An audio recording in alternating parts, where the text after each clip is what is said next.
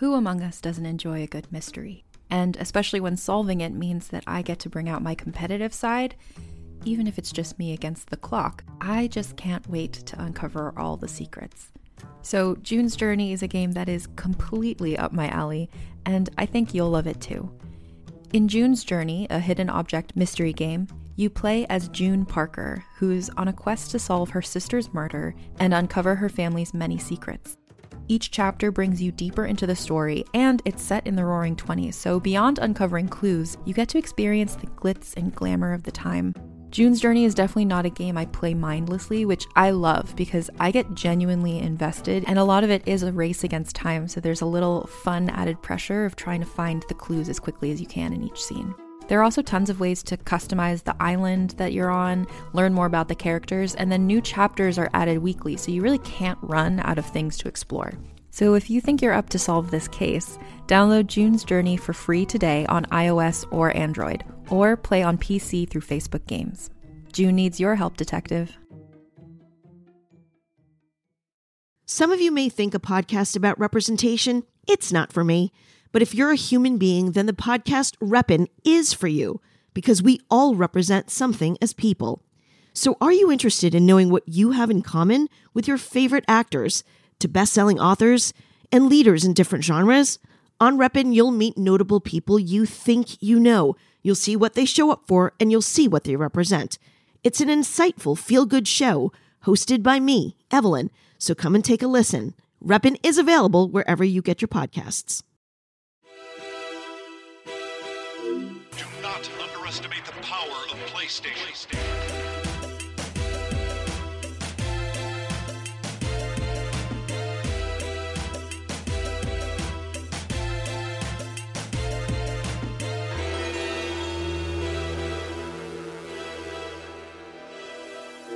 Beyond. Beyond. Beyond. Beyond. And that is There. the name of the show. We did it. We said the name of the show a whole bunch of times. Welcome, everybody, to Beyond episode 533. My name is Max Scoville, and I'm joined today by Brian Altano, Hello, everyone. Let's talk about a mouse. Chloi Rad, Hi, guys.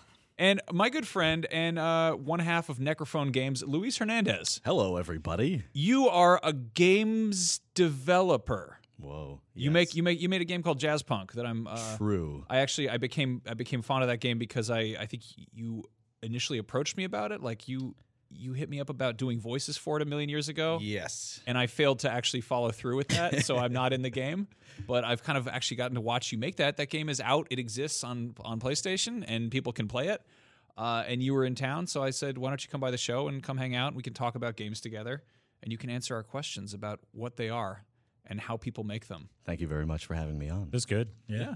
Uh, we're also going to talk a little bit about about Moss, which is a, a VR game about a mouse, and uh, Metal Gear Survive, which Chloi you actually played and reviewed, and you put up a score for. Yep. You sound enthused. Yeah, we'll get there. yeah. Well, you Metal Gear survived reviewing it. I did. I Yeah. Big Boss along. Yeah.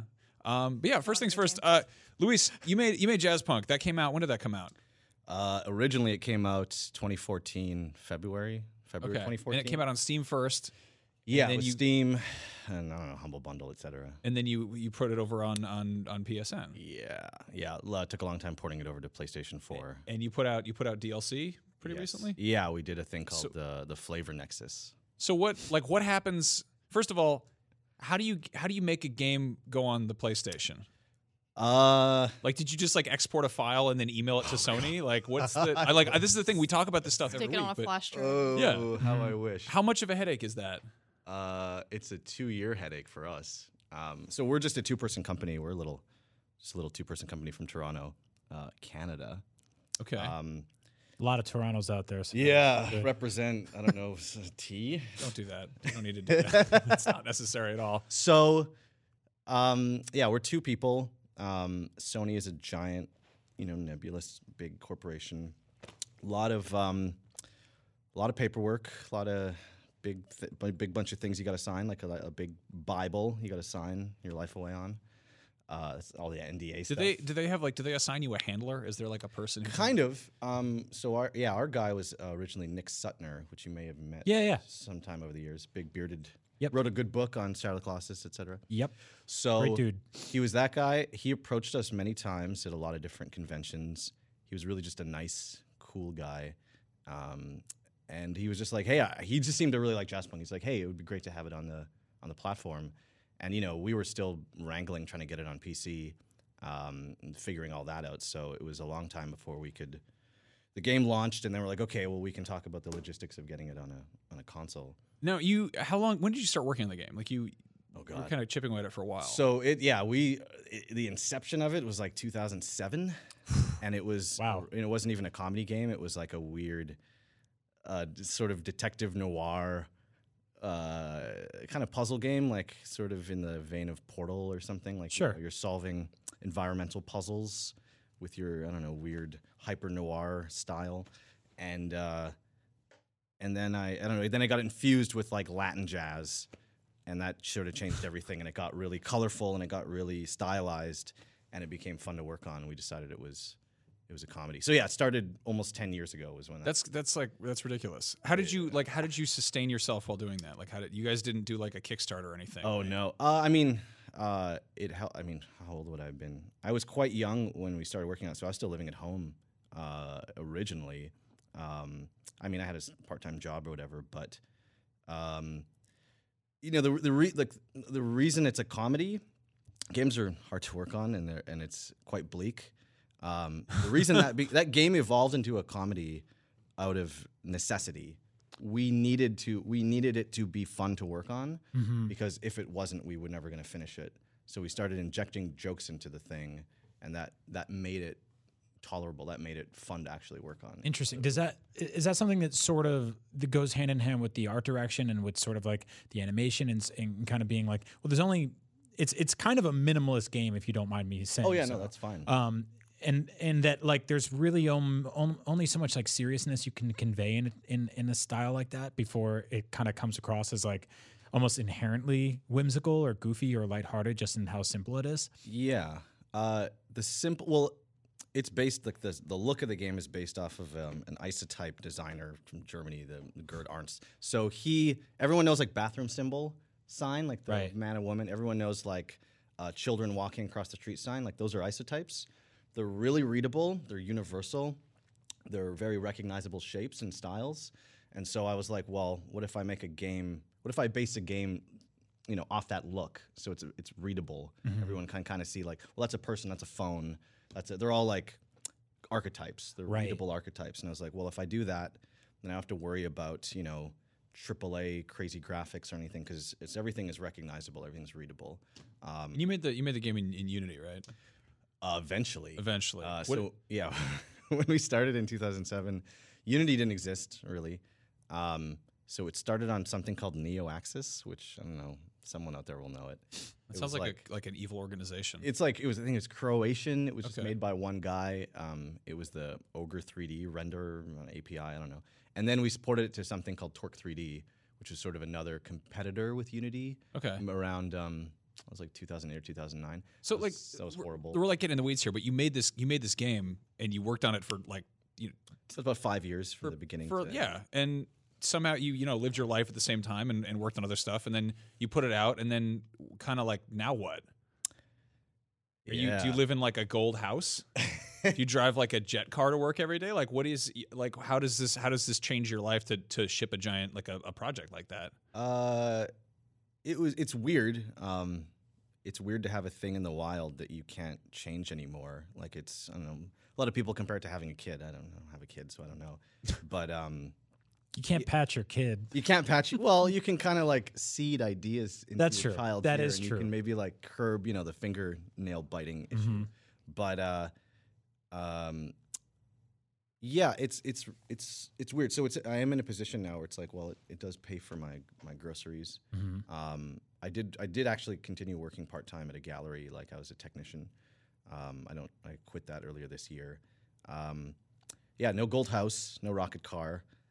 Uh, not that that was that was never the goal though. Like I didn't want to go. Yeah, I mean, I, I feel like with with indie games, you either hear about people, I don't know, like toiling away and and and working on this passion project for ages, and they put it out there, and then it either like lands like a rock, or you know they get a documentary about them, and they start a new studio, and it, they become like these kind of darlings, you know. But Yeah, there's a there's a inherent terror to being an indie developer in that um, you you know, you put something out there and then you you're gonna have to do it again. You Mm-hmm. know you're gonna have to do it. It's like I mean, it's the same as it's very comparable to being an author because it's like, well, you wrote a book, it's sold, now you got to do another book. That's what you are. That's kind of like that's your that's what you put all your skill points Yeah. into. You know what I mean? So it's like, well, you're gonna have to make another game. Uh, only books. I mean, I wish I was an author. Books haven't really changed. Like the format of a book is 200 years old. the, the all the technical skills that you may have had for, let's say, a PlayStation 2 game. You know, fast forward five, ten years when you're doing Right. the next game, you're like, well, all my tech knowledge is irrelevant now. I have to relearn. You know, even Unity itself Yeah, is yeah. running on different renderers than it was when we were doing it 10 years ago. So you have to kind of go back to school. Yeah, if you go like, I wrote a new book, the publisher isn't like, actually, we're using a different kind of Yeah, like, paper and what is- font now. what is Yeah, it's- English? Like we don't. Yeah. really easy to like port a book. You know, you can put it on Kindle or Nook with exclusive chapters, DLC or whatever you Yeah. want to do.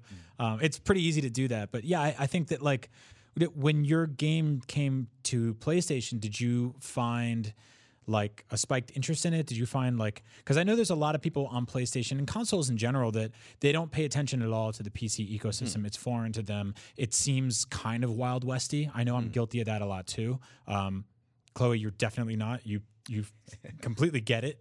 Um, but for me, there'll be a lot of things where like I don't really see stuff in that space because it always feels like it's like oh, it's a soft launch or an alpha or a beta or it's like it's an advanced early whatever it is, whatever you want to call it.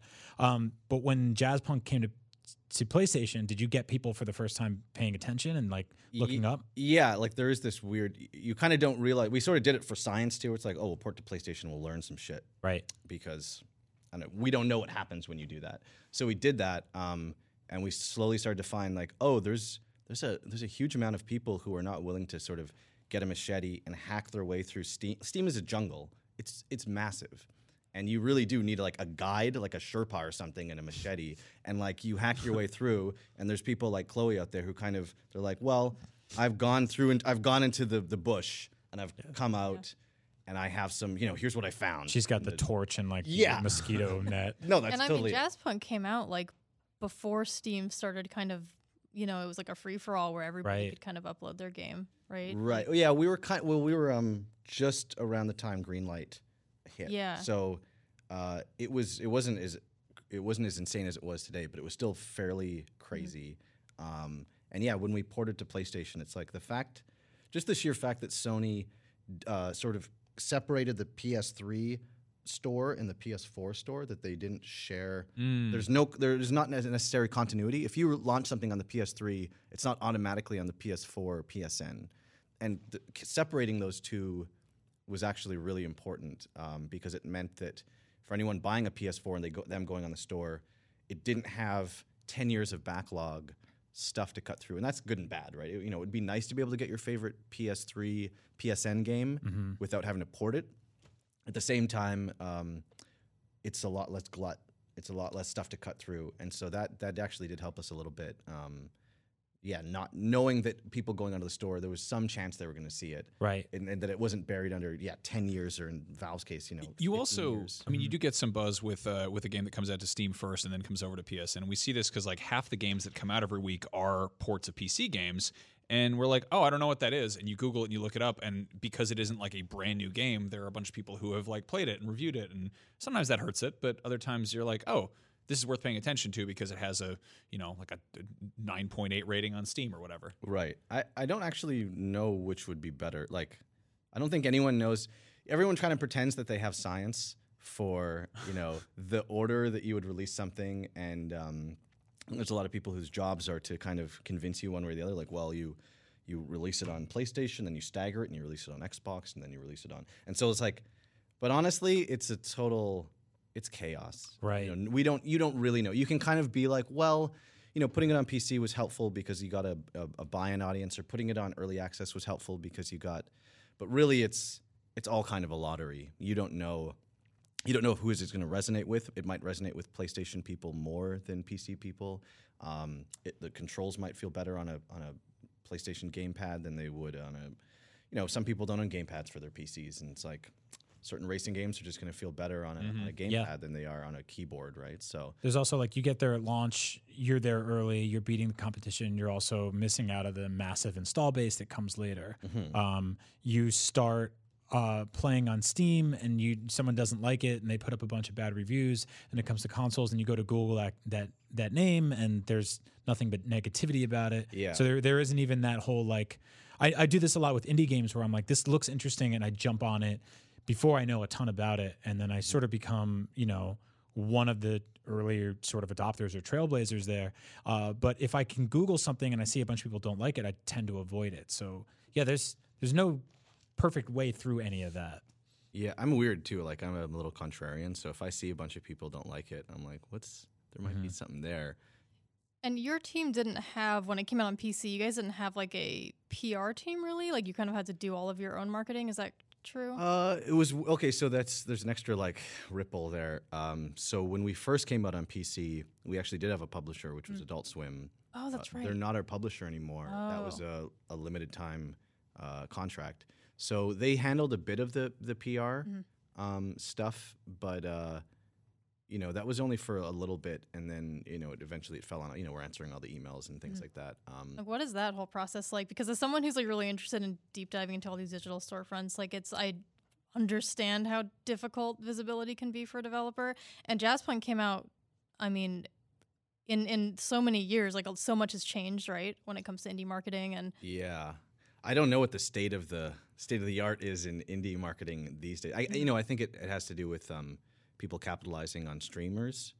Um, that might be even that Like might a be lot of a lot of streamers jumped on your game too, right? Uh, yeah, uh, we kind of, I guess we got a little lucky in that. Um, that was around the, our game came out almost right when the, the, the spike of this, you know, the wave of streaming becoming a thing happened. So we didn't actually have any anticipation for that whatsoever. And we kind of had to learn really quickly on our feet.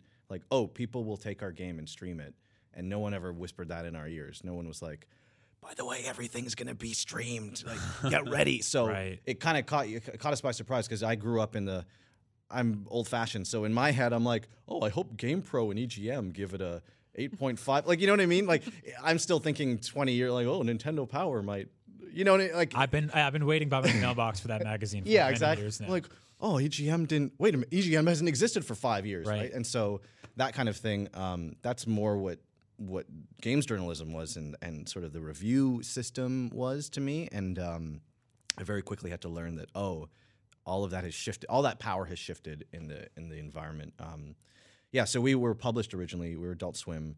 We didn't have to do all of our marketing stuff, and then so when we launched on PlayStation, it was self-published. So we had to do everything ourselves. And I very quickly learned that uh, that is not my skill set. I am not excited about doing. Um, I don't write blurbs like that's just. I 3D model things. I do textures. I do sounds. I do voices. Like those are my. That's my skill set. It's not. Um, it's not writing. What is it? Copy. yeah. Yeah. Uh, it's not Press right. Yeah, it's not writing like you know, hey, random press person whom I don't know, get excited for my thing.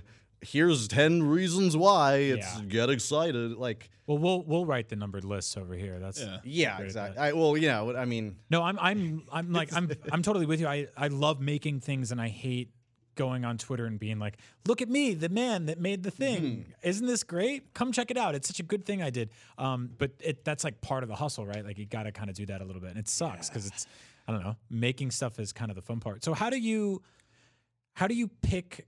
I'll- I I guess I'll put it this way: How do you pick a release date, or how do you say to yourself, "This is done"? How do you? Because you could work, you could work on this for five years, right? Right, Or did. five more years, ten yeah, years. yeah. Oh yeah, yeah. Totally. But eventually you have to go like, no, this comes out on April 10th or whatever it is. So, how do you pick all that? so it's funny. Both times, uh, both times there was a little bit of a imposition, and I don't know.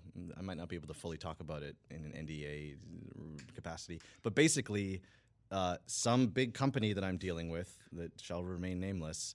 Um, there are tech uh, limitations or like uh, uh, um, what would it be? It's okay. So I'll use an analogy. So let's say you're making an iPhone 8 game, and uh, the iPhone 8, uh, so the iPhone 9 is coming out in six months, and you're talking to Apple, and Apple is like, "Yeah, you got to get that game released on the iPhone 8 within the, that six months." Because if you don't, we're changing the OS version number, and your thing isn't gonna run on the iPhone 9. Oh. There's weird. There's like catches there. There's kind of like if you don't if you don't do the, if you don't clean your room before your aunt comes over. I don't know. That's a terrible analogy. So yeah, it's just there's things like that where you're like, oh, we actually have to get this done by this time, or it won't. It's it's you can't submit it. You'd have to redo it in a different on a different. Um, So so like again, very different than like a, a book or an album or something like that, Yeah. or like a painting, because it's just like a CD is a CD. Yeah. record's a record. They're not like, oh, we're reinventing vinyl in six months, so you better get your thing out because then everyone's tape play, eh, tape player and vinyl player and everything is changing. now. so, But is there is there a sort of um, is there a pressure or weight on you guys to now future proof that forever? Because I do notice like there's a weird thing that happens with digital games, and your game didn't get a physical release, did it? no, we never did one. So um, I don't know if there was a demand for that or not, but like I see that a lot I with wish. Yeah, I mean, there's there's um there are companies now that very specifically partner with indie games to create physical versions of games that will sort of run forever. But there's also the idea that licenses run out and games disappear from the store. We saw a couple years ago, I believe it was um Alan Wake. Yeah, Alan Wake's one of them. The Ninja Turtles game that came out like two years ago because they were just like, well, paying the turtles is more expensive than the money we're making off of the turtles off this game. It's terrifying. Yeah, so games just disappear forever. And with iPhone specifically, we notice that a lot. And we're starting to see it with consoles more. But you guys are a two man team. So is there any pressure for you to say, like, if Sony comes in and they go, like, hey, we've updated the OS and your your shit doesn't run anymore, like, does your game just die? Uh, well, a little bit. Um, kind of like we. Well, there is no PlayStation Five yet. Mm-hmm. It's coming. You just confirmed the iPhone 9. So Yeah, a is lot of this- surprises I don't even know. come out of I mean, I don't even It's know a what prequel iPhone- to the 10. What, Yeah, it's gonna be what, huge. what iPhone are we on? I have no idea. But- 8 and 8 and X. Yeah. Okay, no Weirdly. nine. No is- 9. No, they haven't revealed 9 yet. Oh, you just did it. Oh, Yeah. top secret. okay, I was anyway.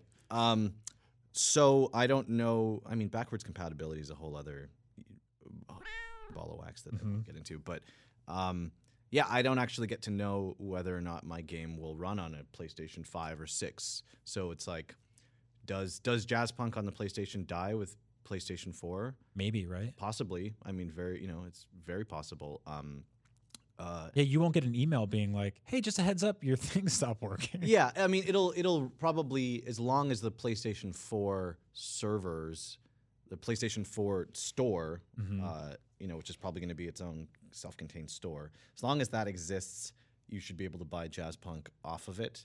But I mean, you know, 10 years from now, who's who's buying PlayStation 3s now?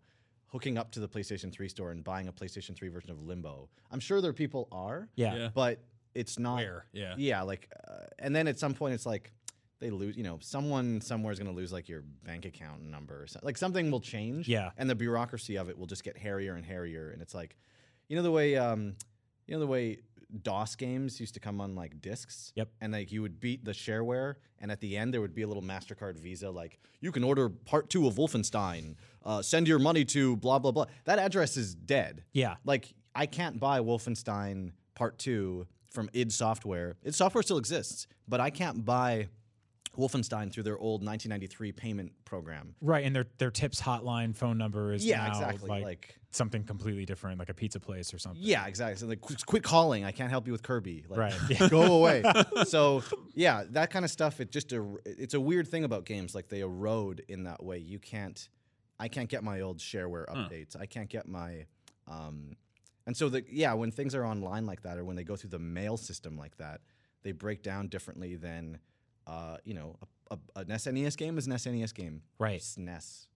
Uh, it runs. It'll just run. It's a cartridge. It's its dedicated system. It doesn't have to phone home. I love it.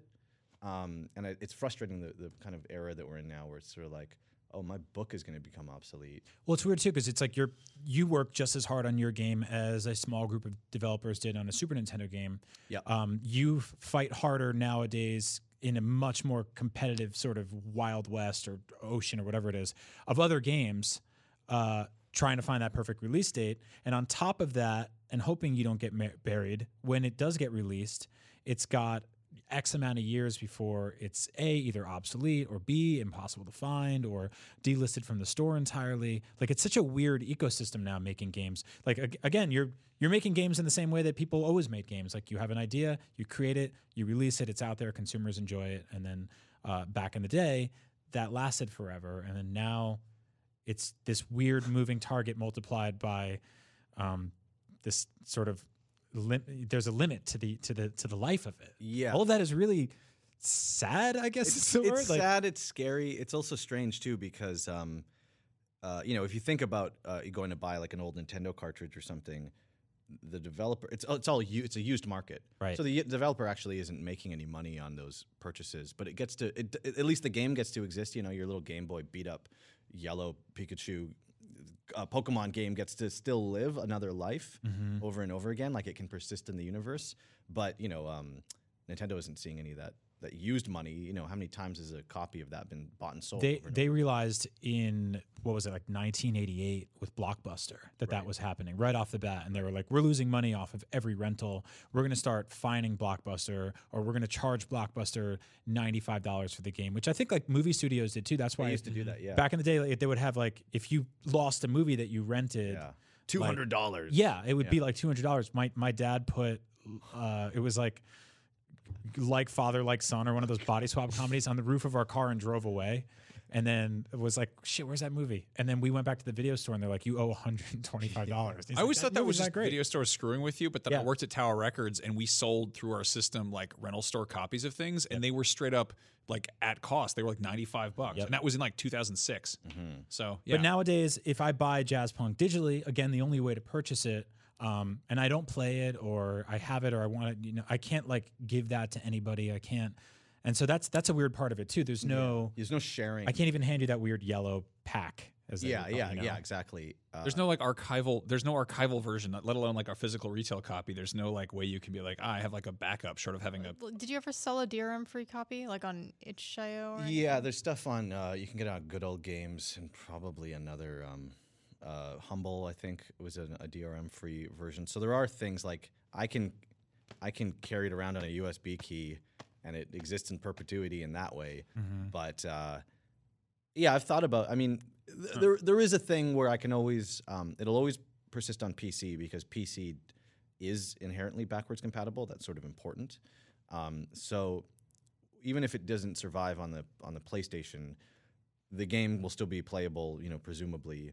Um, 10 15 20 years Right. from now because of pc like i can i can go back and, and I, I can play wolfenstein 1 Yeah, it's gonna be it's gonna be weird to see what happens because I think it's something like there's 27 new Steam games coming out every day. So it, Every like second. what yeah, Yeah. what gets what gets kept around? Like how do people archive that? So uh, the good news is Jazzpunk is out there for people who want to check it out. Uh, it's on PSN, it's on Steam, it's on what Linux and uh, OS 10 and Yeah, uh, well, it's the director's cut now. So Okay. yeah, Jazzpunk director's cut. It's on. Oh man, it's on kind of. go check out Jazzpunk. Yeah, it's good. Uh, anyway, moving on. Um, one big game that came out that uh, probably had an even more complicated, sort of sorted road to getting there is Metal Gear Survive. Uh, we talked a bit about that last week and kind of wondering what it's going to do and what what the sort of the, the what kind of a, a footprint it would leave when it came out. And Chloi, you reviewed it. You kind of fell on that sword. Yep. Uh, how's that been? How's the reaction been to this game? How do you like it? What's up with it? Well, let me just say, going from reminiscing about jazz punk to Metal Gear Survive is not great. I love, love, love, love jazz punk, but yeah, um, Metal Gear Survive launched for the press the same day it launched for everyone else, so I really had to scramble on that review. Um, it was not a fun time reviewing the game, but fortunately, it's not as bad as we all kind of expected.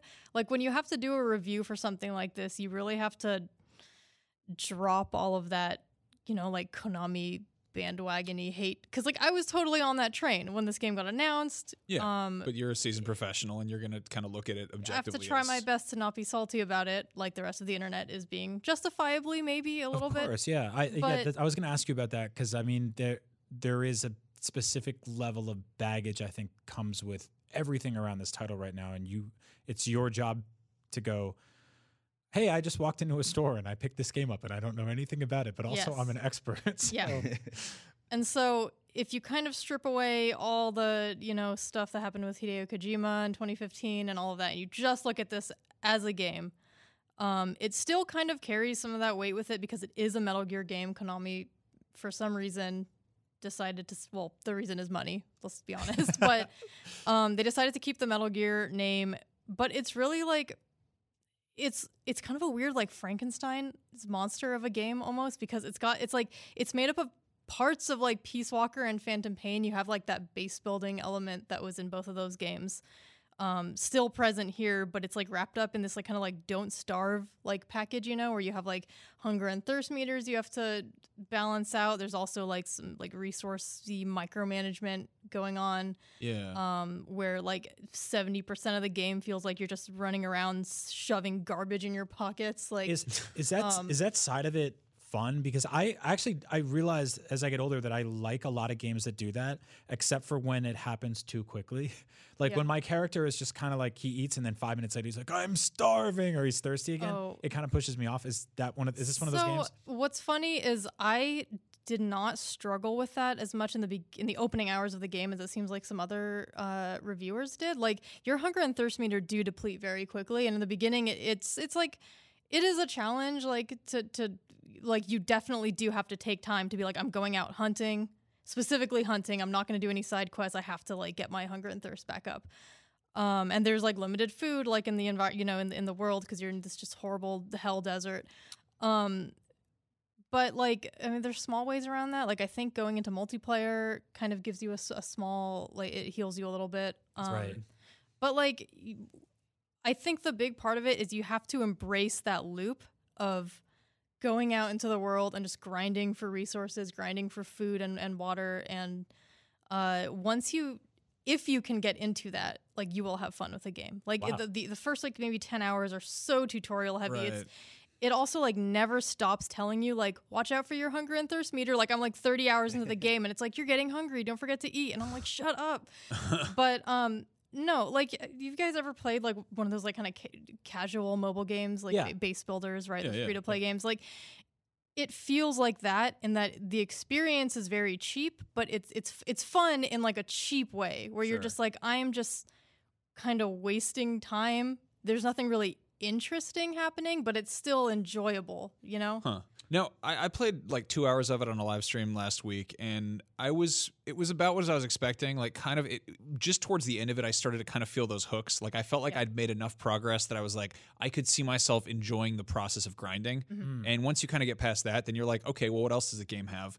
Uh, what really grabbed me was uh, I was asking about it, and all we've seen in terms of bad guys in this are these like weird, corny, glow in the dark unicorn head zombie they're guys. wanderers And then there's the big balloon guys who grow up grow up like a, a puffball mushroom. But you were saying that uh, towards the end, it starts to have some like actual really cool horror stuff in it. And so it's actually the horror stuff starts to come in kind of early on um, I don't want to spoil too much for people who care about playing the game, but um, Masahiro Ito of Team Silent, who did the he, did- he's like famous for designing the creatures on the Silent Hill games, Oh, that's notably like Pyramid Head. Yeah. he did the creature design on this game and when i saw his name pop up in the opening credits i was like wait like i'm interested yeah, you know so did they just And- like did they just stealth a Silent Hill game into a Metal Gear game? this game honestly feels like it was the product of several different pitch meetings where they they took pieces of what maybe Silent Hills was going to be and like just and they just kind of mashed it up into the most like monetizable genre possible, which is grindy base building. But the horror elements, like I, I if they had leaned into them a bit more, I might have had more fun with this game in terms of like the story because the storyline's really stupid. Like it's not you're not going to be you know if you play Metal Gear games for the story, which a lot of us do, like it's just it's about wormholes and like I'm not gonna cry. you're not, not gonna have a single no tear in- there's gonna- there's gonna be no like snake eater moment in there Mm-hmm. um but yeah like th- there are just some really cool moments like there's this one specifically i wish i could talk a little bit more about but like it's not just these zombie guys out you know in the the dust which is like the this kind of like you know stephen king's like the mist Yeah. it's it's very much like that where you're kind of in this like really foggy like uh part of the the map that you have to like wear an oxygen mask to, to traverse and and you see something and and when I saw that I was like there's more going on here than just zombies. Hmm. But unfortunately uh it doesn't it doesn't super deliver. There's a really I mean there's the last mission's kind of cool I guess, but also not.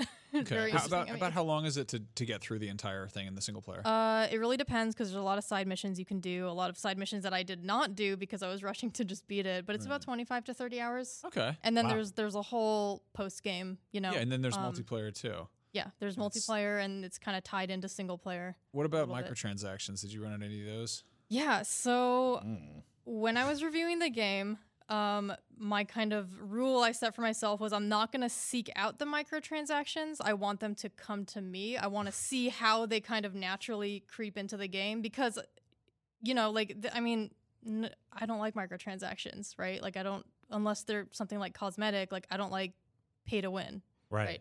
So I wanted to see how possible it was to play the game without dishing out more money. And it is. It's, po- it's totally possible. Like they start to creep in uh maybe I don't even know if I can put a time on it. When the base building stuff starts to get more complex, like what when you start to get all these overlapping systems, like you get these expedition teams you can send out to to kind of uh, grind for resources and they come back on like a timer, you know. Um But it's money makes them run a little faster. Yeah. uh, money lets you unlock more teams. Do so they you can Oh, have okay. okay. more teams going out looking for resources at the same time. Do you Um, control your expedition forces, or they're just you're You just don't- sent out and they come back? With yeah. stuff? So what you do is like you you have uh you go out on these rescue missions and you find these people out in the wilderness and you bring them back to your base and then you assign them to different teams. So you have like a Right. medical team, a team responsible for the for the food or Are whatever. they all crazy from the mist? No, Oh. no, no, no. Yeah, they're just they're just like the the Phantom Pain, you know, people. I was like hoping uh, they'd be a little crazy. no, Just regular actually dudes. Yeah. the, the characters are i mean, extremely boring. You're running around But- like eating like eating like dogs and drinking dirty water and stuff. So if anybody, I feel like everyone's kind of crazy in this game. you know? Yeah. As long as you don't have like a glowing like you know triangle for a head, you're like you know less crazy. So Oh. Yeah, but um, so you start to see those. You know, you have to pay for like uh like you get five, I think, loadout slots, and if you want more than that, like you Mm. pay. And so it's just just stuff like that where it's like it's not necessary to beat the game, but the worst one is definitely having to pay ten dollars to unlock a second save slot, unless you do. Yeah, so you can only have one character going at a time unless you pay. Ten dollars per new save slot, and that that's a load of crap. Well, yeah, because I, I think for a lot of these, and I like I wince saying this, but for a lot of these, it feels like there's some sort of vaguely bullshit, but at least half attempted narrative justification behind them. That just feels like horse's ass. Yeah. like that's No, there's nothing like, there. and- there's no and reason for that. it it literally like uh, you know like there at when as I was doing this review I was like oh I want to make a second you know second game and and go back and, like you know watch the opening cutscene again or like do, do something in the, early, the the beginning of the game and I couldn't because I was like I'm not paying ten dollars like you know doing well, this I mean review, you know like- to play to get play devil's advocate advocate for Roger Konami and friends. Uh, I I think that it's a forty dollar game, so really you could have two extra save slots, and then you're up to the average of three save slots That's for true. sixty bucks. So really, sneaky. those save slots aren't cheap. Remember memory cards? Oh, Mhm. what happened to those? Those were great. Those were fun. They were good Yeah. until they lost all your all your shit. that, that ever happened to you? Yeah. so I yeah, mean that happened to me on my Nintendo Switch like two weeks ago. Oh, okay. well, they have no excuse. That's true. It's 2018. like the the worst part of it is just that knowing you know that mm. it's just a cash grab for Konami that kind of did Well, that costs them nothing. It costs Yeah. them nothing to open up an extra, extra Right. save Yeah. slot. You're you're. It's not going on their cloud server Yeah. or something. Like what's and the so No. it just it it it feels bad because it, it feels like watching that high def snake eater cutscene they made for that pachinko machine where you're just like konami Yeah, yeah. what are you doing and i know exactly what they're doing they're making money in the easiest way possible Yeah, and because it- that it, why not That's, it's not you even that it sucks It's not even that it's ten dollars; it's that it's any dollars. yeah, Like there's no price where you're like even It's- a penny, you'd be like, I got to pull out the credit card for this. Yeah, it's yeah. the way like art is sacrificed for easy money and Super Mario, bad, bad Super feeling. Mario World has three save slots. yes. That's a, that's a 16-bit game where a man gets on a green horse. Yeah. Like, So- come on. Yeah, That's uh, but but again it's a bummer. it's The- kind of this weird, you know, it's this weird thing where I have to sort of set that aside and just review the game for what it is. Yeah, like what are you? You're you're kind of just playing with what's actually there and without putting in extra money, and you know Yeah. you point out what costs more money. But what, Yeah, are, what are the and- nutrients in it? Like, what did you get out of it? What do you like? What can you?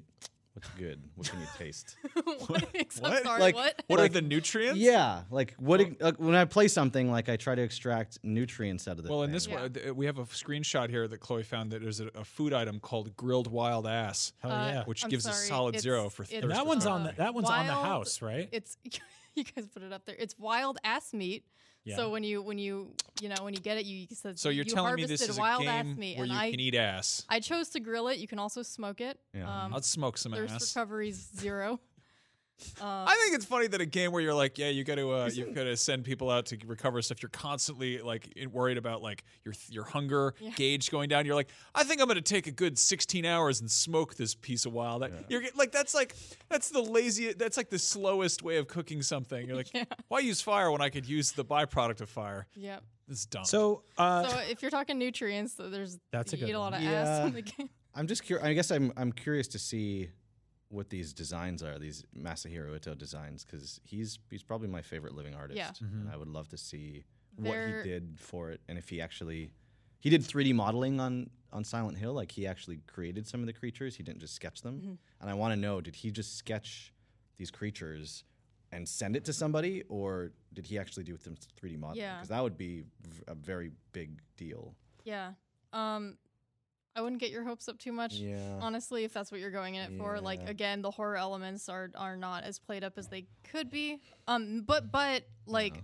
the end game has has a lot of content that I actually Okay. um So fast like- forward through it somehow. yeah like the Hack the post game Huh. spoiler. There's like maybe boss fights that wow. Oh. I mean, I don't wanna fights spoil too much, Gear but- no, game? no, no, I got you. Okay. so So um let me let me ask you this: um, we we didn't think this game would exist after five, and here it is.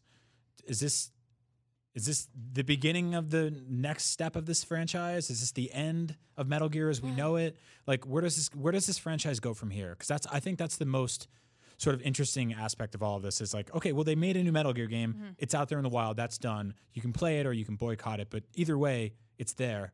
Now what? Metal Gear. I honestly I think the ending kind of implied a sequel Huh. a little bit. They did that like post credits like, you know, Oh, phone call. Phone call. Yeah. Yeah. Desert phone call. the- Yeah. What about Olga's baby? Yeah. Yeah. Um How's this phone working? What? it's like I don't know. Like I I mean I can see them milking this game, you know, as much as they can and then and then putting out a sequel that's just more of a cash grab. Right. right. Right. But like They own the IP. They can do it. They can milk it as long It's as true. They want. unless they do Silent Hill. Oh my god, if they turn Silent Hill into a zombie tower defense base builder, I will actually cry. like I love Metal Gear Solid so much, but you know, like we kind of saw something like this coming Mhm. for a while, but like if oh god. they'll probably make a do ca- they'll make a Castlevania where it's like thirty bucks to make the whip long. yeah. Yeah. I mean, my my Um, guess is like so. This thing runs on the Fox engine. Yes. They invested a lot of money. Konami invested invested a lot of money in that Fox engine. Once that Fox engine is no longer usable on a system, they'll stop. They're not going to make a new team to make a Fox Yeah. engine. So they're probably going to milk Good it. point. I'm actually really curious if they're gonna develop like a battle royale mode for this game. Yeah, probably. That's why not? Yep. Oh, man. could Yeah, yeah. yeah, So no. Cool. money. They got a great character creator. You can pick up to four different men's haircuts. really. Yeah, it's very Does it exciting. have? Does it have? Hundred different men trying to eat that So wild that's ass. kind of like that's that's sort of the other side to this that I haven't really talked about here too much. Is like you got the resource management, the base building. It's all very menu heavy, but like it is in the Fox engine. It is a good feeling game to play. Like it Yeah. just Right. feels like you're playing Phantom Pain, and those were the best moments of the game for me. Is when I just kind of got lost into it and Yeah. felt like I was just doing a rescue ju- mission in Phantom for, Pain. yeah, you forget. Yeah, It, the- erodes. Yeah, the Yeah. problem is like the map is is just the Afghanistan map from Phantom Pain. Are you serious? Yes. It's Oh the my Afghanistan map from Phantom Pain. oh, that sucks. well, they put crap everywhere. but they didn't took they took like all the bases and all the outposts out and there's just kind of like these these v- rare points of interest otherwise it's just rocky desert Wow. and a ton of zombies scattered everywhere and so the action is not interesting Yeah. at all like the stealth is not interesting right like what made phantom pain good is that you had this this awesome arsenal and you had to adapt to situations as they changed and like you know like uh you could kind of you know you you mark enemies on your radar and and, and Mm. you're like how do i approach right, this there's with no- what i have You can't and mark enemies in this, can you? no and it's because Yeah. the enemies are all the same and Right. and Yeah. they don't interact in any interesting way they don't they're just not they smart reused the map. Yeah. they reuse the map and they Oh, don't and they don't do anything body. interesting Well, with so it That's what's interesting here is what you based on what you've told me, and we're not going to spoil anything, but some of the stuff you told me does make me very interested. At the very least, to kind of like pull up pull up video of it and check it out, just so I can see what it looks Mm-hmm. like. And uh, I don't know. I, I remember towards the end of Phantom Pain when it was about to launch, they did like they put out this trailer that was like, and here's the end game stuff, and it just showed off like, and Kojima's always dumping stuff from his like from his later cutscenes in his trailers and sort of spoiling his own thing. But in this case, it was like. Here's the uh, you know here's the zone of the enders like glove enhancement you can get like oh here you can abduct enemies with wormholes like here's here's your robot you can repaint or whatever and it was all this stuff where I'm like if I hadn't seen that if I hadn't seen that until I saw it in the game, that would have been so much more of a surprise. So to know that there's stuff buried at the back end there of this, you know, sounds like kind of mediocre game is kind of bittersweet, you know, because it does make me like, oh, I want to see what happens, but at the same time, I don't know. Like I said, it's an okay game. You'll have fun with it, probably. Um, you know, I mean, like I did. It's a I box quote. Yeah, mad of ten. have fun with it, probably. It's a game. Yeah. Chloi Rad. I mean, you know, it near the end game once you do start to get more gear and stuff like there might be more opportunities for some of Met- those Metal Gear. to get more Metal Gear. Yeah. Oh. I don't want to spoil it, but there, there again, there are some. Oh, there's there some- are there's some stuff. It's It's a game called Metal Gear. Yeah. You know, it's kind of weird if you know it's just Oh, zombies. there might yeah. be a metal, Who knows? a metallized Um, gear. Now, one thing that's like that's it. funny is is like I, I'm just I feel like there was this whole turnaround where leading up to this game, there were people who were like militarized against. it. They're like, we hate it. This is an affront to Metal Gear. We hate this game. We hate it so much. And we we would try to talk about it on this show and be like, hey, you know, uh, mechanically it seems pretty sound. It could have some some garbage microtransactions in there, and we you know obviously we're not happy with what Konami's doing, but we'll give it you know we'll give it a fair shake. And people are like, how dare you give it a fair shake? And then we put up this this clip last week that was like, you know, is this is this doomed an arrival based on the amount of negative buzz going into it? Rhetorical question as a headline to get people intrigued to click on the video and watch it. That's how that works. Uh, and people were like, "Hey, I'm really sick of the media and gamers not giving this game a fair shake. You're just judging it." Before. And I was like, "What do you want?" Do you not know? read the comments of my review because it Oh. is just people on both sides being like, "You didn't score this high enough. You didn't score this low enough. Right. Like how you know how dare you? The game's press is, is just Yeah. with a bias, or like how you know Well, how people dare you made not it. die like, for Kojima's honor." a huge team of people still killed themselves working on yes, this thing. Like, Yeah, and that- you know what I mean? So It's- That's One- been our sort of like Yeah. tower defense about They're this not thing for evil. a while too. You know. It's a guy programming like a dust system. yeah, with it's no so- he had no health care either. Yeah, exactly. Like so one thing I wanted to talk about is like uh, I'm sure everybody saw like the uh, hidden message in the opening cutscene, Yeah, right? That's yeah. going. No, around. no. I mean, for for those that didn't, because I actually just caught this this morning. Uh, if you Yeah. explain. So in the opening cutscene, there's a scene where uh, characters going down a clipboard of names, and it's all, um, you know, like angry mackerel and like th- those like military code names. Death Eagle Ray. Yeah, Yeah, and things like that. there's this this this kind of hidden message you can see. It starts with um, "Hungry Komodo Dragon," where it goes. You take the first letter of the last name.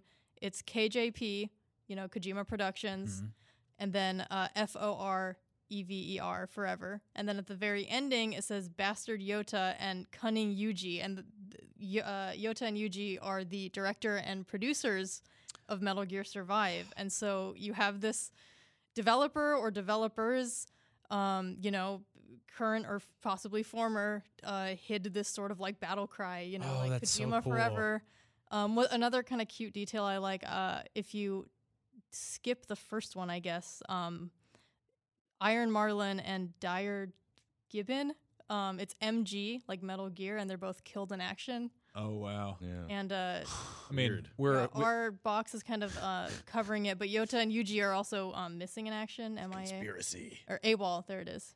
Yeah. These feel like very like really cool Easter eggs slash like very loud cries for help. Yeah, and so that's what I want to talk about. It's like yes, you can you can tear this game apart all you want, but like the people who worked on Phantom Pain, a lot of them worked on this game as well, and hmm. they're you know they, they, they probably Yeah, it's a guided. It's a guided desk. You know, making textures Yeah, and, and- and making these- models these and doing people- animations. Like they, they, you know, they work really hard for that. exactly, mm-hmm. and they probably wanted the game to be good, and they're probably sad that it's got this dark shadow over it, and and they're also probably sad that that they're working on a Metal Gear game that's not really a Metal Gear game. Like everything you're yeah. feeling, the people who worked on it are feeling too. Like remember, there are human beings behind the games that, that you play. yeah. I mean, I think it's also funny that they, There's they also evil Yeah. corporations. I mean, the KGP forever. Obviously, like nobody Konami higher up, and that's what is it? Uh, Kojima Japan Productions. Mm-hmm. Um, but like that's what the KGP is. But uh, I could see them being like that's that's kind of them being like, hey guys, we, we still we we still love you. You know, like Yeah. that was a team that got split up, and obviously, I'm sure there's some weird stuff where it's like they don't, you know, don't don't be seen associating with former Konami employees Mm-hmm. or whatever.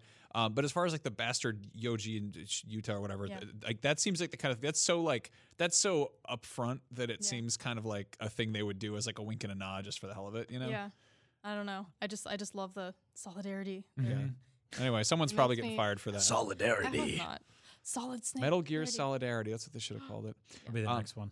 Yeah. Anyway, uh, last week we talked a little bit about uh, Rec Room and PSVR, and over in our Facebook group, which is facebook.com slash group slash podcast beyond, there's a post about how we aren't giving enough attention to PlayStation VR, or we kind of skipped over some big stuff, and I would like to apologize that and really just. Um, First of all, announce that they've done. Uh, Sony's doing a temporary price cut on PlayStation VR, and they're also dumping a ton of games on there. So we'll try to be better about kind of covering that stuff. Uh, A bunch of the games are also discounted as well. I saw Batman was like eleven bucks over the weekend, which is like fantastic price for that for that experience. Yeah, and just PlayStation VR, I feel like is finally at that point. It's been out for what like a year and a half at this point, and it's getting there, and it's it's starting to have like a really solid library, and you know they're tweaking stuff. They put out the kind of the version 1.5 or whatever.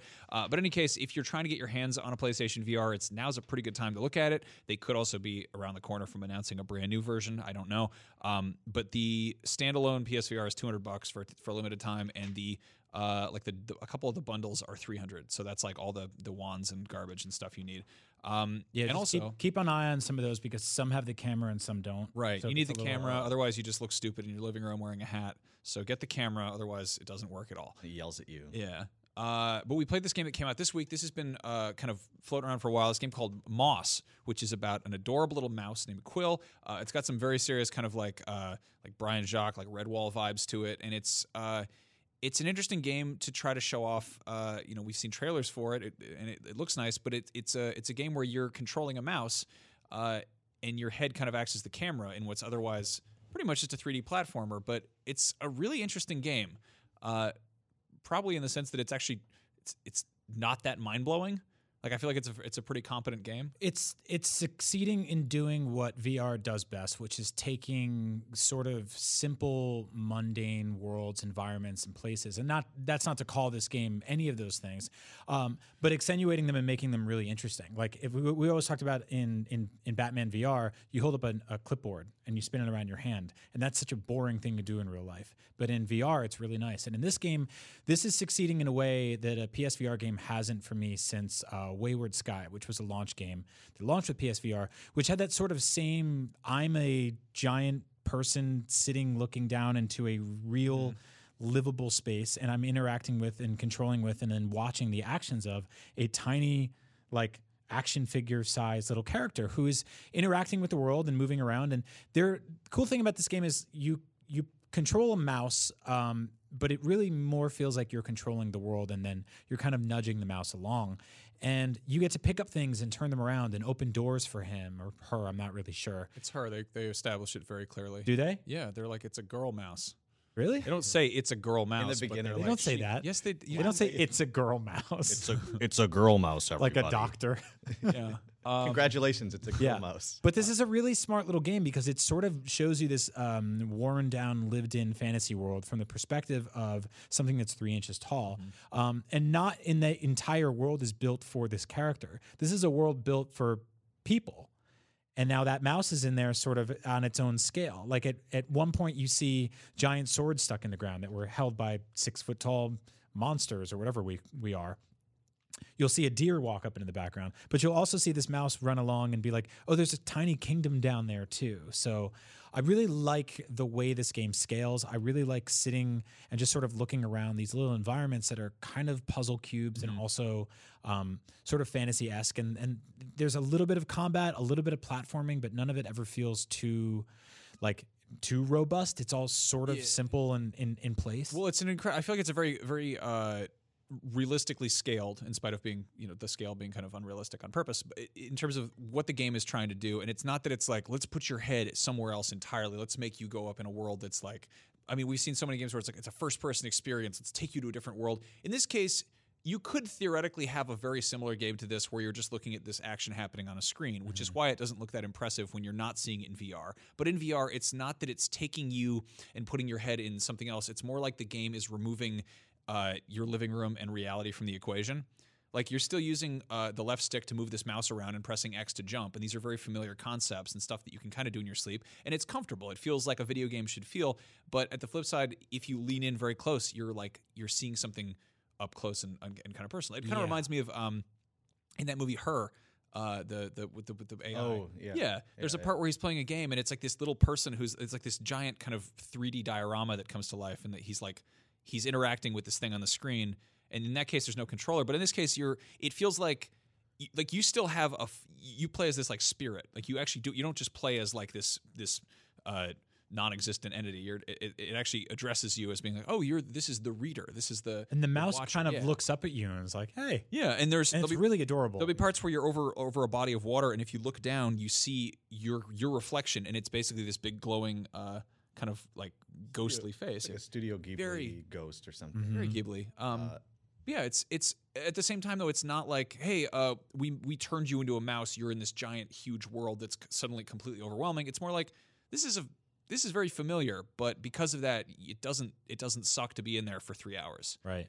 Um, Luis, we played a bunch of this last night. What you? Yeah, think of it? I didn't. Uh, so I really liked it. I think it did.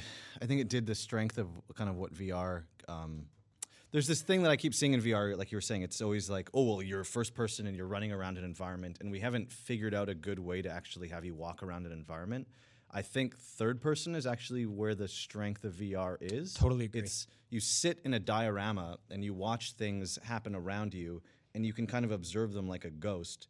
But it frees up the idea of like camera control since the I don't know Nintendo 64 has been an analog stick or something that you're controlling with your other thumb, and the idea of freeing that up and just making your head, which is more dexterous than your thumb, the the camera Yeah. means that well then now you have a free stick to do other stuff right? And so you can sit in this world you can watch these things.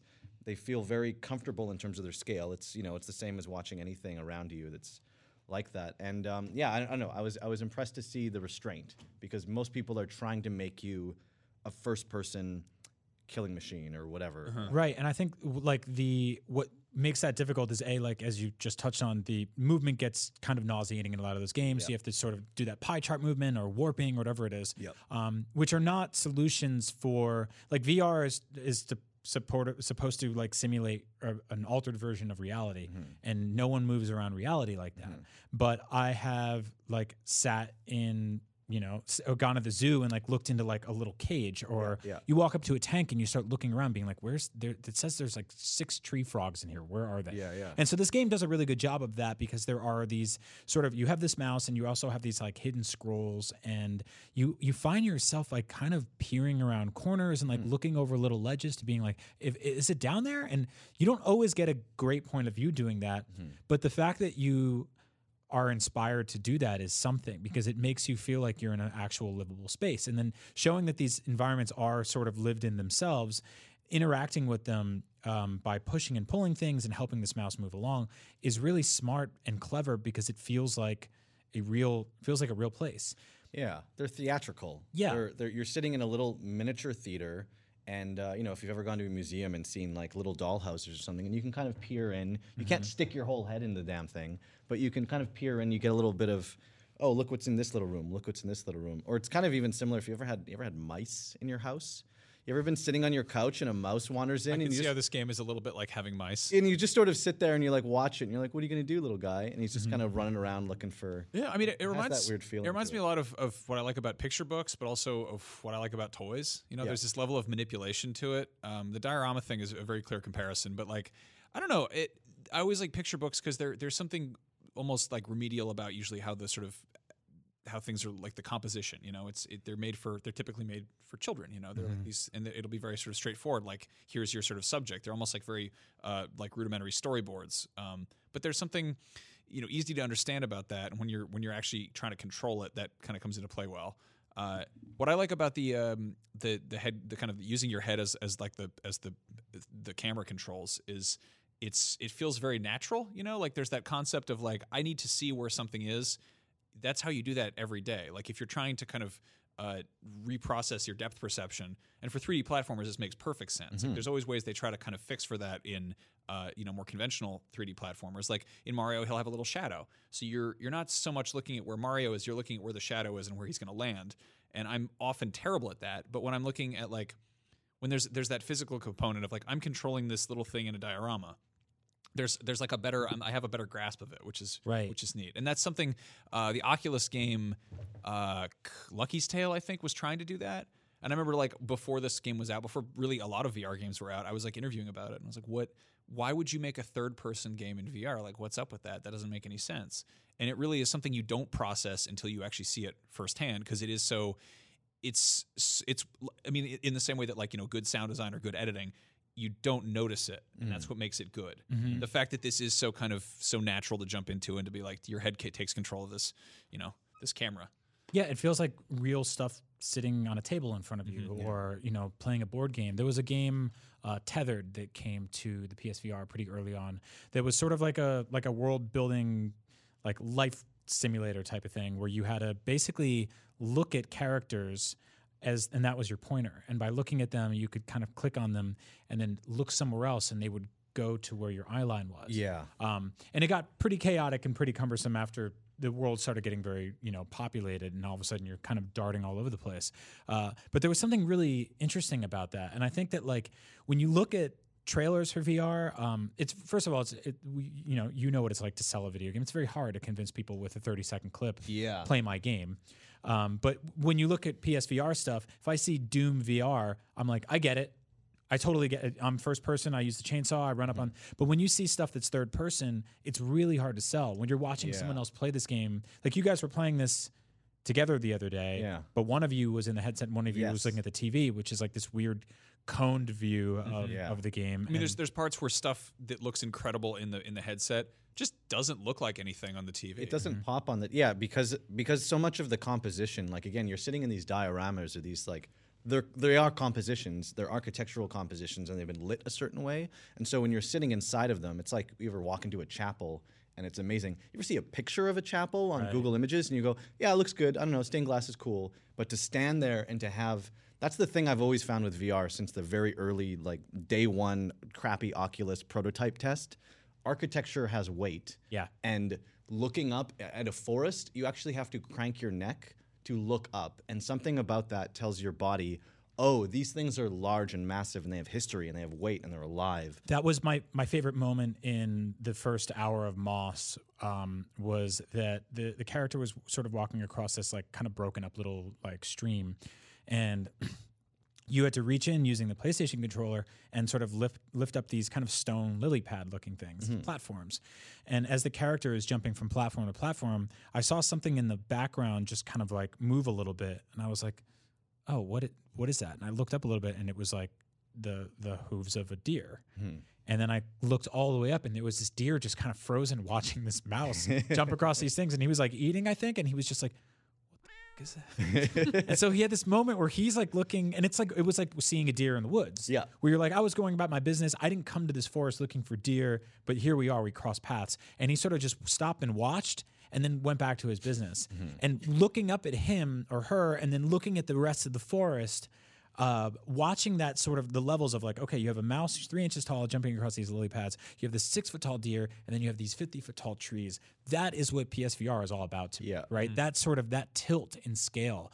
And not a lot of games do it well. And Moss has these sections that are, they're not particularly interesting, but the narrative in the game is told through um, these books that you sort of turn the pages on, but they're in, the books are on this sort of, uh, this, It's, it's this a church. It's in a little church, right? In this, yeah, this massive church, and it's old and wooden, and you look around in it, and you're kind of looking up and down, and you're like, "This is a cool space." Yeah. And I think if I had just played that game, you know, if you showed me that church in just like a regular PlayStation 4 game, I would have been like, "Oh, cool, get get me out of here, go to the next thing." But I was like looking up and down and being like, "How did they make the windows?" Like, mm-hmm. you you take in stuff like that for a little a little bit longer in VR that I think you kind of take for granted. I mean, yeah, that's kind of exactly it. Going back to the clipboard thing, like little tiny mundane things that seem very commonplace are breathtaking in VR. And I think this is a game that's like, hey, here's here- here's a, a, a pretty like a very t- simple, safe, competent, you know, decent game mm-hmm. that would be pretty forgettable. It probably wouldn't have gotten made if it was just a conventional two dimensional game.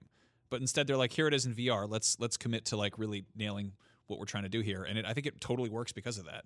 Yeah, You know, I, I also I don't know what it's like to like hold a mouse and pick him up or throw him in the air or whatever. But there It is is great, I assure you. no, I, I mean, I, I love platforming games. I love 3D platforming games. And one of the, my first tests with a 3D platforming game is to start the game and jump.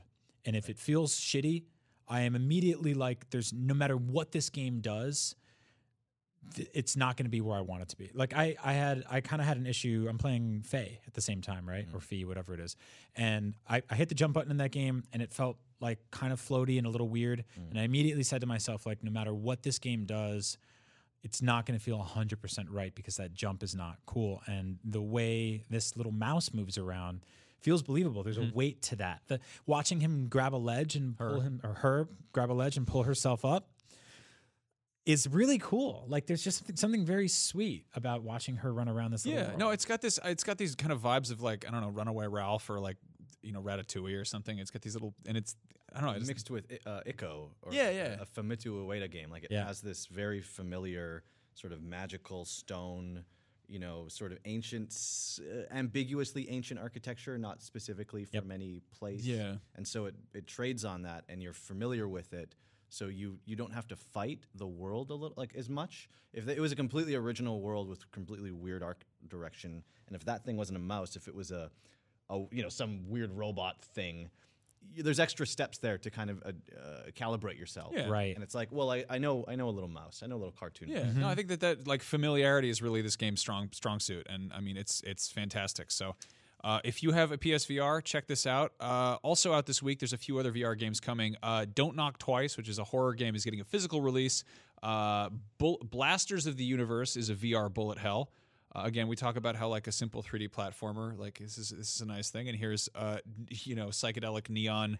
uh, I haven't tried that, but you know it's bullet hell in VR. Sounds like a, a migraine.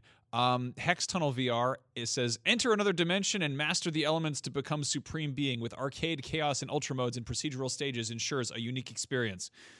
Some more VR for you, you know. So all those are coming out this week. In addition to uh, exactly copy. Uh, there's a game called Mulaka, which uh, Brian, you and I were going to check this out. At Yeah, I'm playing it now. PSX. Are you And playing this game, Chloi? Uh, you know about it? no. Yeah, I do know about it. It's like a set in Mexico. Yeah, Yeah. uh, yeah. It's really, really interesting art direction. Um, it feels like uh, kind of low poly, cell shaded, and it's just l- like very sort of daunting in that you walk out in this world and it's kind of scary and the combat and everything sort of feels a little floaty and then it gets better and better and clicks more and more and I'm I'm really digging the the flow of the game and the enemy design and the world itself is really intriguing. Um, I'm only a few hours in, but yeah, I'm gonna keep I going. think it's rooted in like in Mexican folklore. Yeah. which is cool. Um, I like that we're seeing this. There was also that one, uh, the Brazilian one that came to Switch, Dandara. Dandara, yeah. which I can see how you get these Dandara and Mulaka. But um, I'm glad we're getting that because it's like kind of cool to get these these different fairy tales from around the world turned into games. Other cultures. Yeah. Uh, then we're getting a brand new Portal game, Sweet. Bridge Constructor Portal. Remember all your favorite parts of Portal, where you jump through the portal? Well, it's now it's now it's about bridges In bridge Um, form. This is, I mean, it's kind of funny that this comes out like a week after Metal Gear Survive. No, no shade to the Bridge Constructor guys because they're, you know, they're they're they're doing it. But it's kind of funny to take. It's, such a huge departure from, you know, the stuff that made that franchise beloved. It's not Valve. It's I think Valve licensed it out or something, Oh, but it's okay. not it's not Valve proper. It's I mean, it came out for Switch. It's coming out for PS4. Totally possible to do spin-offs, right? Yeah, totally. Yeah. Um, anyway, then there's also uh, coming to PSN is Bulb Boy, which I played on Switch. I really like that. Again, this too. is another one of those uh, games that came out on Steam that eventually gets like kind of new life breathed into it on uh, on consoles. It's Why sort of a say what's up? adventure puzzle game gross. Oh, 'cause Oh, it's, it's- very nasty. It's disgusting. It's about it's got so much poopies in it. It's it's about this boy whose like grandfather gets haunted or dies or something disgusting. I think he's okay. It's or really- kidnapped. Are you Yeah. a light bulb? Yes or no? Ki- yeah, kind of. kind You're of. like a sick little light bulb. You'd actually like this. It's very Ren and Stimpy. Yeah. Stimpy. Okay. It feels like uh, it feels like a cross between like Resident Evil Seven and Limbo and like a, a Ren and Stimpy drawing. Yeah. but everything Oh, looks weird. like it's in night vision. It's really it's, And it's- very gross and It's kind of point and click puzzle adventure game. Yeah. I really dig it. Yeah. yeah. I was I was into that. It's it's short, but it's it's very cool. Uh, there's a dungeon crawler coming out called Crypt of the Serpent King, which has skeletons in it. So there's that. Uh, Deblob 2. You guys remember Deblob? Yeah. Well, that's out again on PS4 for some reason. That's weird. I could Yeah. have sworn that got ported just recently. Or maybe I'm crazy. I don't know. Was, or was that it the first? It might have been the first one. Maybe, Yes. maybe, maybe they're stacking things up for De Blob Three. De Blob Oh. returns. I hope so. That's an old That'd cool. THQ joint. Yeah, that's a Those old It's ghosts. been a minute. Those old Uh, blobs. Gravel is out. That's a game about driving your car not on the road but on the gravel. Whoa. Uh, Heroine Anthem Zero Episode One is a side-scrolling ARPG with Japanese audio. If that's if any of those words sound good to you, then you know look it up. Uh, there's a game called Seum Speedrunners from Hell, the world's only competitive heavy metal first-person platformer. That's a mouthful. That's a mouthful. Yep. Uh, I think speedrunners might enjoy that one. Uh, there's a game called Perfect Angle, which is a puzzle game, I believe, where you're uh, rotating objects. So it's basically like those Resident Evil shadow puzzles, except uh, a woman will not try to kill you with bees from the wall. uh, That's a shame. yeah, they're like the the p- box art is like much more like oh, it's just like an actual like there's this there's an object you rotate until it looks the shadow looks like a seahorse. I can see Bees. that The bees are my favorite part. Yeah, I'm sorry, nothing will try to kill you here. Uh, there's a game called Timothy versus the Aliens, which is an open world action game, which j- caught my attention because it's black and white. You don't see a lot of black and white games, but you play as this mobster, I believe, named Timothy, uh, and you drive and run around this this like kind of noir city and fight aliens. It has kind of almost uh, uh, what is it, uh, destroy all humans sort of vibes to Right, it. right, I right. see. Okay. Um, curious about that one. Uh, there's one called Jettomero, I think, which you play as a big goofy ass robot. Oh, I like that. Yeah, yeah. And it's it's really really cool looking. It's got this kind of like cell shaded, like almost hand drawn look to it, which it's like um, an indie comic or something. yeah yeah yeah yeah. Art is really interesting. Uh. Awesome. worth checking out. And then finally, there's a game called Immortal Redneck, which is I'm, I swear to God, I feel like half of these I could have just been pretending to make them. Uh, it's a roguelite FPS set in ancient Egypt, and again, you are a redneck. So. Whoa. Which is weird because that feels like it's kind of rooted in Serious Sam almost, who's like a redneck who runs around ancient Egypt for some reason. It's the sequel to Redneck Rampage I the want 90s. Finally. bring that back. I love that game. in Egypt. Um, but yeah, those are all out this week. Uh, and yes, that's it. Uh, if you want to go uh, connect with some other uh, PlayStation fans, head over to our Facebook group. It's facebook.com slash groups slash podcast beyond. Uh, Luis, thank you for joining us. oh, thank you for having me. Where can people find you? You can find me on Twitter. I'm at Beetlenaut, uh, B E E T L E N A U T. Um, and I don't have any other social media. Okay, existence. that's fine. That's kind of it. Yeah, and you uh, you can go check out Jazzpunk Director's Cut Yeah, on grab PSN. yeah, grab it on PSN or uh, this is a PlayStation show, so I shouldn't Yeah. say Steam. You can say it. It's fine. Just get it on PSN. Yeah. Uh, and there's um, DLC for it, the Flavor Nexus. Wander around an old 1950s uh, grocery store and eat. Yeah, we didn't really talk about what the game actually is. It's like uh, It's a first-person adventure comedy. If you like Naked Gun or any sort of slapstick comedy from the '80s, it is definitely up your alley. Airplane is also uh, people. yeah, who and like it's got Airplane. elements of like Blade Runner and, and Ren and Stimpy in there too. It's If you like Ren and weird- Stimpy, weird yeah. Um, and you can find us all on Twitter. I'm Max Scoville. Brian is Agent Bizzle, and Chloi is underscore Chloi. Uh, go check out Chloi's Metal Gear review if you're curious. Uh, she did a deep dive on that and picked it apart, and uh, I think you did a good job uh, s- surviving that process. Seriously, nobody wanted to review that game. Um, Thank you. yeah, I and on tried. yeah, on that note, um, thank you for listening for Beyond, and uh, have a wonderful week. Hey, it's Mae Whitman, and I play Frankie in the new Realm podcast, The Sisters. The Sisters is about a museum curator of medical oddities who investigates the origins of a mutated skeleton with two layers of bones. Seven ribs are completely fused. And you have no idea where this came from? No, she was sent here anonymously. Mm-mm, Not she. They, maybe? W- wait. I've never seen anything like this. Soon, she uncovers an extraordinary mystery that connects her present with one family's tragic past in hauntingly dangerous ways. My grandfather was a journalist back in the 60s and 70s. He specialised in strange stories. Who are they? How are they connected to the skeleton? Play the tape. You'll see. Listen to The Sisters wherever you get your podcasts. We dream about it. We both dream about it. How often? Every night.